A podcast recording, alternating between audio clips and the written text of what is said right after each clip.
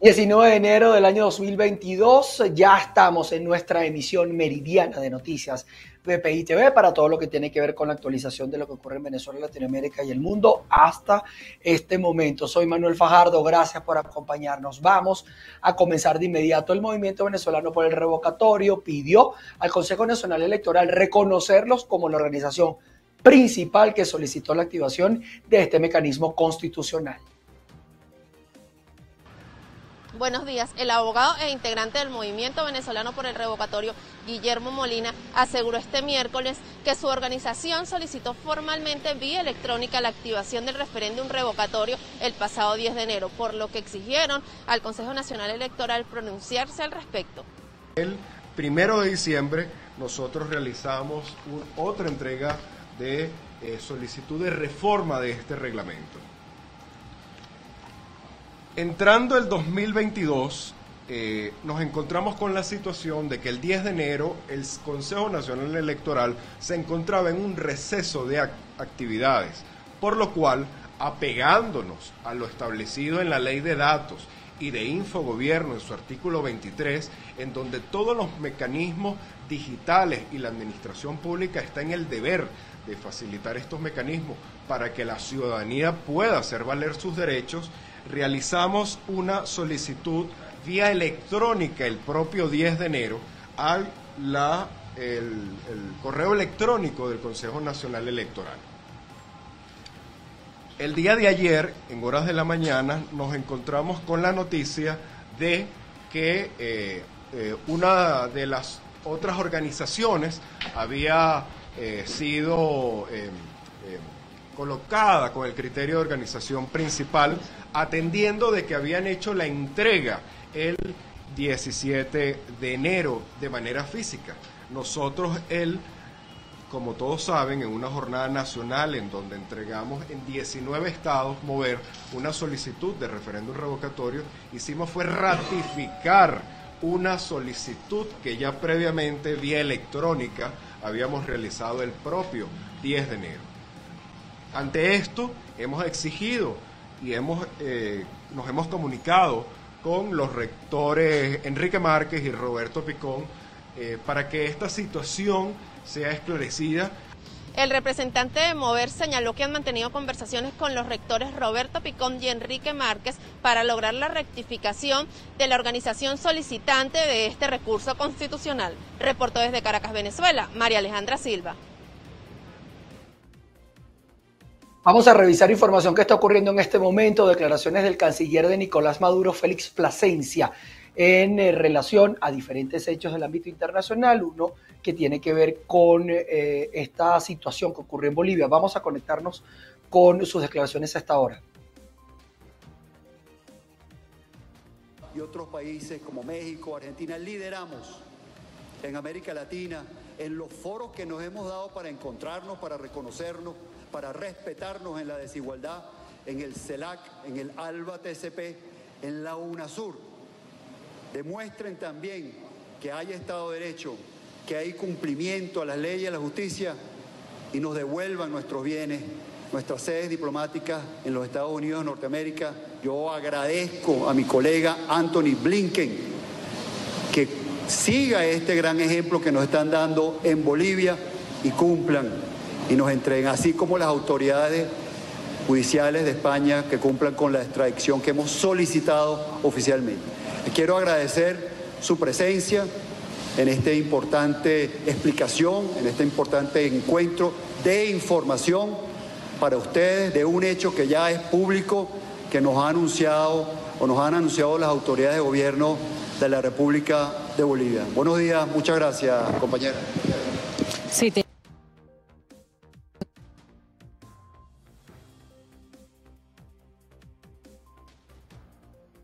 Bien, era parte de las declaraciones que daba Félix Plasencia, quien es el canciller de Nicolás Maduro, de la administración de Nicolás Maduro, refiriéndose a una serie de situaciones y hechos en donde se ve involucrada la representación diplomática de Juan Guaidó en la República de Bolivia, en el mandato, en el interinato de Yanine Áñez, en una situación que involucra una serie de bienes que eran de la embajada y que fueron recuperados por las autoridades bolivianas. Vamos a estar atentos a las reacciones en relación a esta información. Vamos a continuar con más notas. Padres de pacientes de niños con cáncer denuncian pésimas condiciones en las que están hospitalizados los pequeños. Actualmente carecen de aire acondicionado y de insumos para los tratamientos de quimioterapia.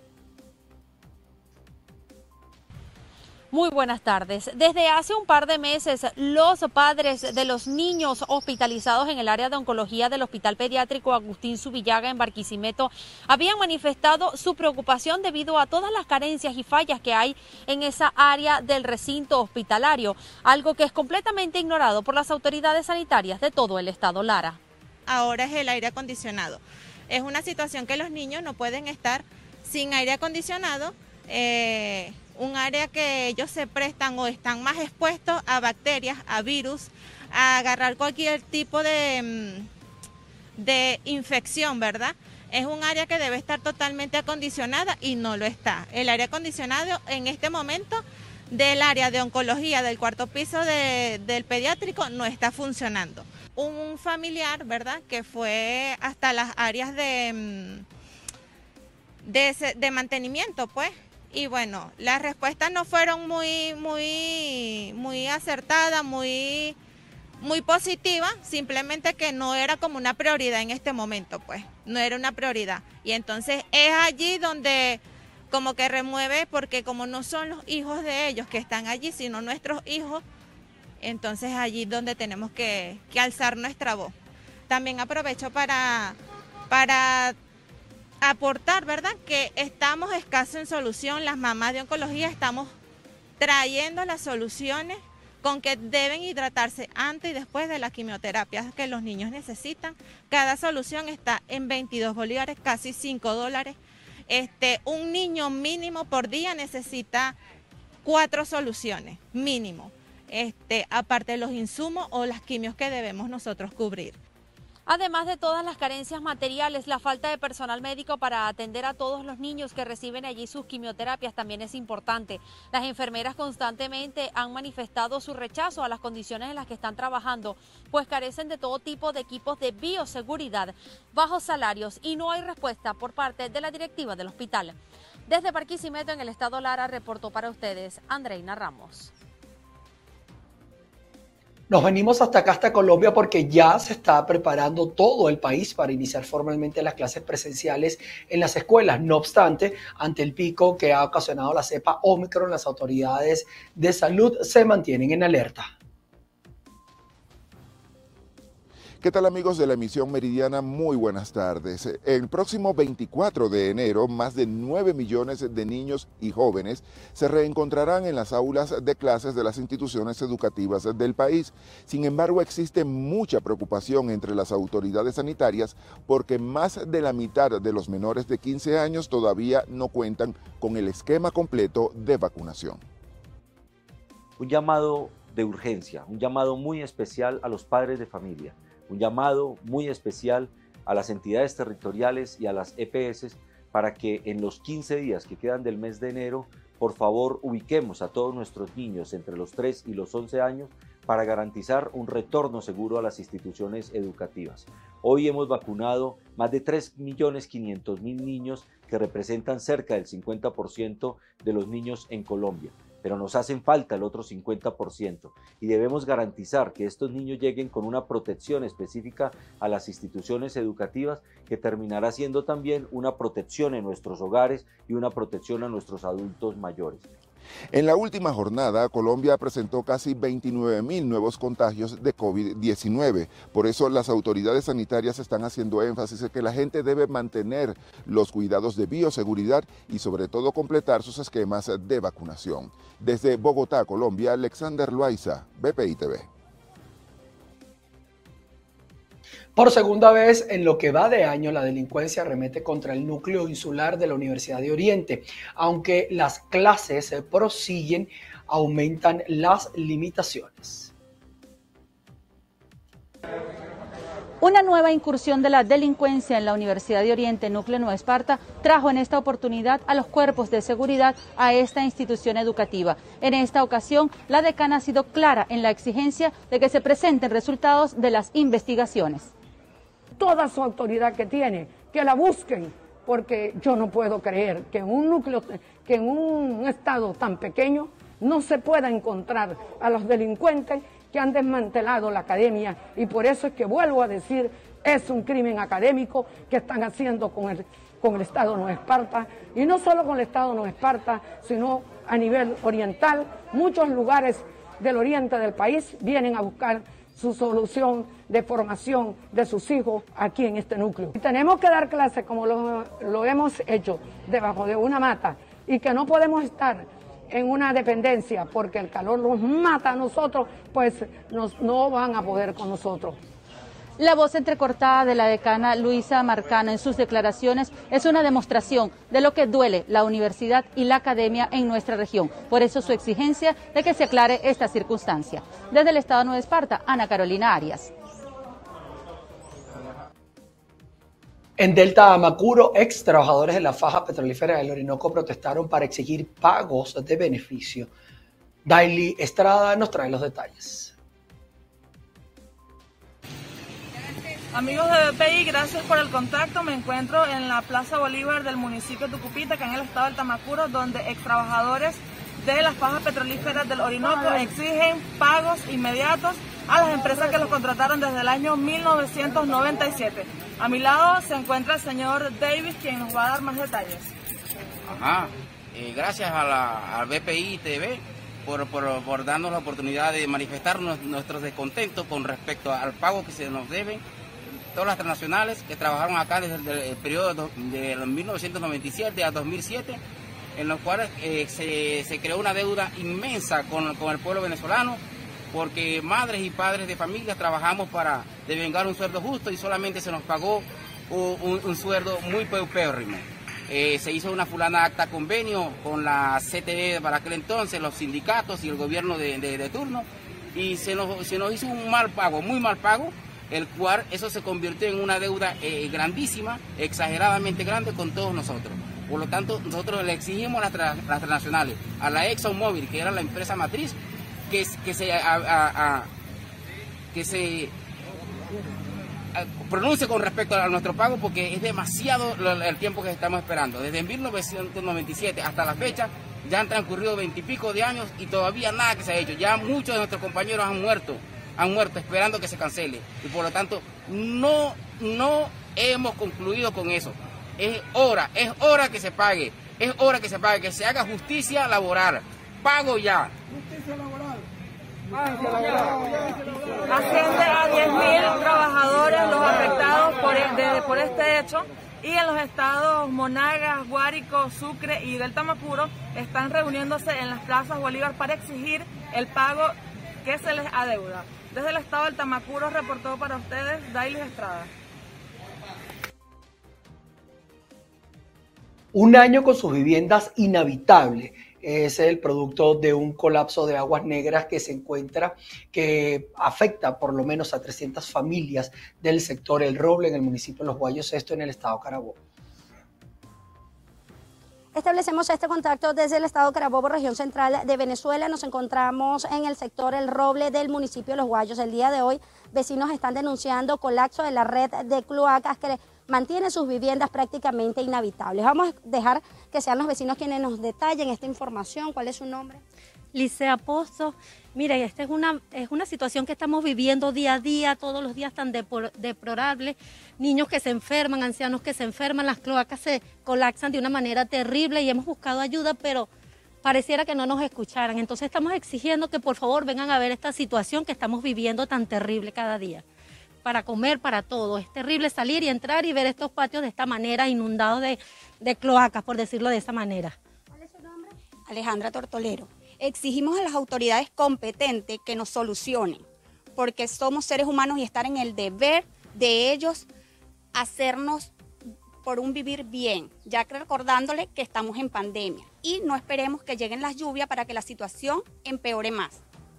Declaraciones de los vecinos del sector El Roble en el municipio Los Guayos. Ellos están denunciando colapso de la red de cloacas que los mantiene viviendo entre putrefacción, al menos a trescientas familias en la zona.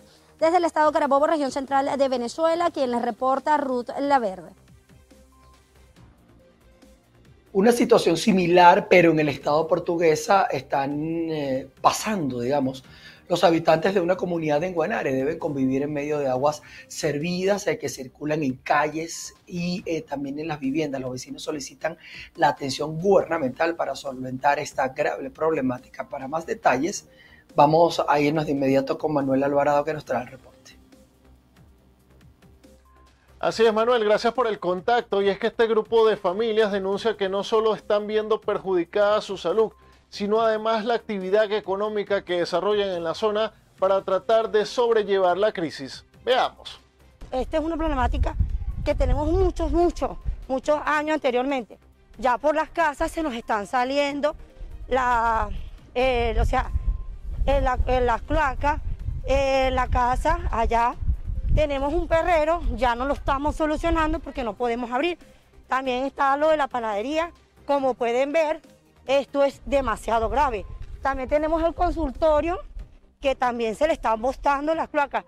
¿Cómo se puede abrir un consultorio? No podemos abrir el consultorio porque si viene una persona enferma se puede contaminar. Entonces, de verdad, ya estamos cansados de esperar y de esperar y no nos solucionan nada. Este, necesitamos que... Eh, nos solucionen esta problemática, pues yo, yo tengo un establecimiento comercial, una panadería, un trabajo ratos porque no puedo trabajar tiempo completo por la situación, que, o sea, que se nos contamine la comida, los panes, las cosas, y entonces tenemos más de dos años en este problema. Siempre vienen, resuelven, destapan, limpian y a los tres meses, como dijo la vecina, se vuelve a... a reventar el problema. Necesitamos respuesta, hemos llevado oficios a Aeroportuguesa, dicen que hay que esperar. Bien, los habitantes del barrio Colombia Norte de Guanare solicitan a las autoridades regionales que se tomen medidas inmediatas a fin de solventar esta problemática que está afectando a la gran cantidad de niños y adultos mayores que habitan esta zona. Es el aporte informativo a esta hora que podemos ofrecerles desde la entidad llanera. Y los invitamos a continuar con más de esta ronda informativa. Tonga acelera sus esfuerzos para limpiar la capa de cenizas de su principal aeropuerto y permitir también la llegada de ayuda humanitaria al país, que vivió un desastre sin precedente tras una potente erupción volcánica el pasado sábado. Tonga dio un paso importante para acelerar la llegada de ayuda humanitaria al país tras la potente erupción volcánica del sábado. El miércoles logró remover una densa capa de ceniza de la pista de su aeropuerto internacional tras varios días de trabajo. La erupción generó una columna de humo de treinta kilómetros de altura captada de forma espectacular por los satélites y envió ceniza, gas y lluvia ácida a extensas zonas del Pacífico. También provocó un tsunami que llegó hasta las costas de países como Estados Unidos, Japón y Chile.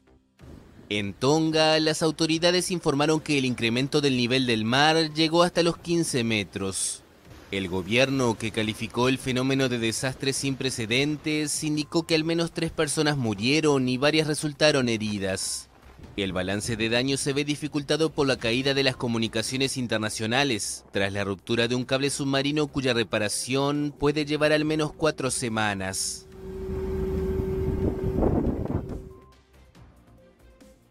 Estados Unidos dona doscientas mil vacunas contra la COVID diecinueve destinadas a los habitantes de la ciudad mexicana de Tamaulipas para ser beneficiados a través de un programa de vacunación transfronterizo. Víctor Hugo Castillo, de La Voz de América, nos informa. Adelante, bienvenidos. Tres, cuatro. Largas filas y desde tempranas horas son el reflejo del interés de los ciudadanos en la frontera norte de México para inscribirse en el programa de vacunación transfronterizo, el cual prevé la aplicación de doscientas mil vacunas contra el COVID diecinueve a maestros y niños mayores de doce años. Ahorita en esta cuestión que ya se está poniendo un poquito más complicada la pandemia, pues es muy importante que los maestros nos vacunemos, este, también por lo de las clases y poder también ser un ejemplo para la demás población, podernos vacunar. Yajaira es una maestra que manejó cuatro horas para llegar a Reynosa e inscribirse inscribirse. Pues sí, los papás están muy este, pues con miedo también de mandar a sus niños a las aulas, y pues bueno, ya el que vean a lo mejor que nosotros los maestros nos estén vacunando, pues ya también ellos se sienten un poquito más seguros. El gobernador Francisco García Cabeza de Vaca dio el banderazo al iniciar los traslados en autobús, llevando a los participantes a territorio estadounidense para recibir la inmunización. El único que requieren su identificación, no requieren visa, porque en ningún momento se bajan del camión. Eh, ahí mismo se les pone la dosis. Los padres de familia acudieron a los módulos de atención principalmente por sus hijos. Pues para que estén protegidos por el virus y, este, y ya puedan asistir a clases. Pues bien feliz ya, pues nada más me falta una, que tiene once. Son los primeros que deben estar protegidos, por eso no los sacamos de casa. Ya hace falta para los niños porque ya... las clases ya los esperan. Y mientras la mayoría de las ciudades en la zona fronteriza México-Estados Unidos tienen en color rojo su semáforo epidemiológico, este programa busca evitar el colapso del sistema hospitalario. Si nosotros mantenemos a nuestra gente eh, vacunada, pues evitamos a que estos tengan que llegar a, a los hospitales. Entonces, ah, y que el sistema de salud siga operando. Víctor Castillo, Voz de América, Reynosa, México. Y la dependencia mundial de la fabricación textil asiática, especialmente de China, se ha visto interrumpida por los retrasos en los aumentos de los costes de transporte marítimo. La situación está obligando a algunas empresas en España a replantear sus sistemas de producción. Veamos el siguiente informe. Máquinas de coser llegan al taller textil de Francisco. Algunas marcas de moda que hacían pedidos en China ahora buscan talleres como este, cerca de las tiendas. Francisco Menchu y su familia llegaron hace tres años de Guatemala y aquí están bordando su futuro. Tenemos más producción, entonces necesitamos más maquinaria para poder eh, sacar la, la, la producción que tenemos. Los centros logísticos de las grandes cadenas de moda como este de Inditex reciben pedidos de miles de fábricas, la mayoría de Asia. Los retrasos y el aumento en las tarifas de flete están poniendo a las marcas de ropa en un aprieto. Sí, definitivamente. Muchas empresas han sufrido mucho a raíz de la, de la falta de suministro de productores asiáticos por todo el tema del transporte, el encarecimiento y, y, y es cierto que muchísimas marcas, las que yo conozco españolas y algunas europeas, están volviendo a, a, a hacer producción nacional. Sí. Igualada tiene una larga tradición en la industria textil, pero hace dos décadas la globalización se llevó la producción a China. Montserrat ha hecho una apuesta al adquirir una firma nacional y traer toda la producción a España. Encontrar mano de obra especializada es todo un reto. Y el mayor hándicap ahora mismo para que pudiera volver toda esta producción es eh, pues, todo el tema de inversión y, y mano de obra, falta de mano de obra. Igualada fue una de las primeras ciudades en Europa en confinarse por culpa de la pandemia. Aquí hay esperanza de que la recuperación del sector textil traiga de nuevo prosperidad. Alfonso Beato, La Voz de América, Igualada. Es parte de los efectos de la economía global. Nosotros con esto finalizamos nuestro recorrido informativo. Gracias por estar en nuestra sintonía. No se aparten, vamos a seguir actualizando información de cada uno de los estados de Venezuela y también estar pendiente de lo que ocurre en Latinoamérica y el mundo. Nos veremos a las seis de la tarde en nuestra emisión central. Acompáñennos, por favor. Se les quiere, soy Manuel Fajardo. Chao, chao.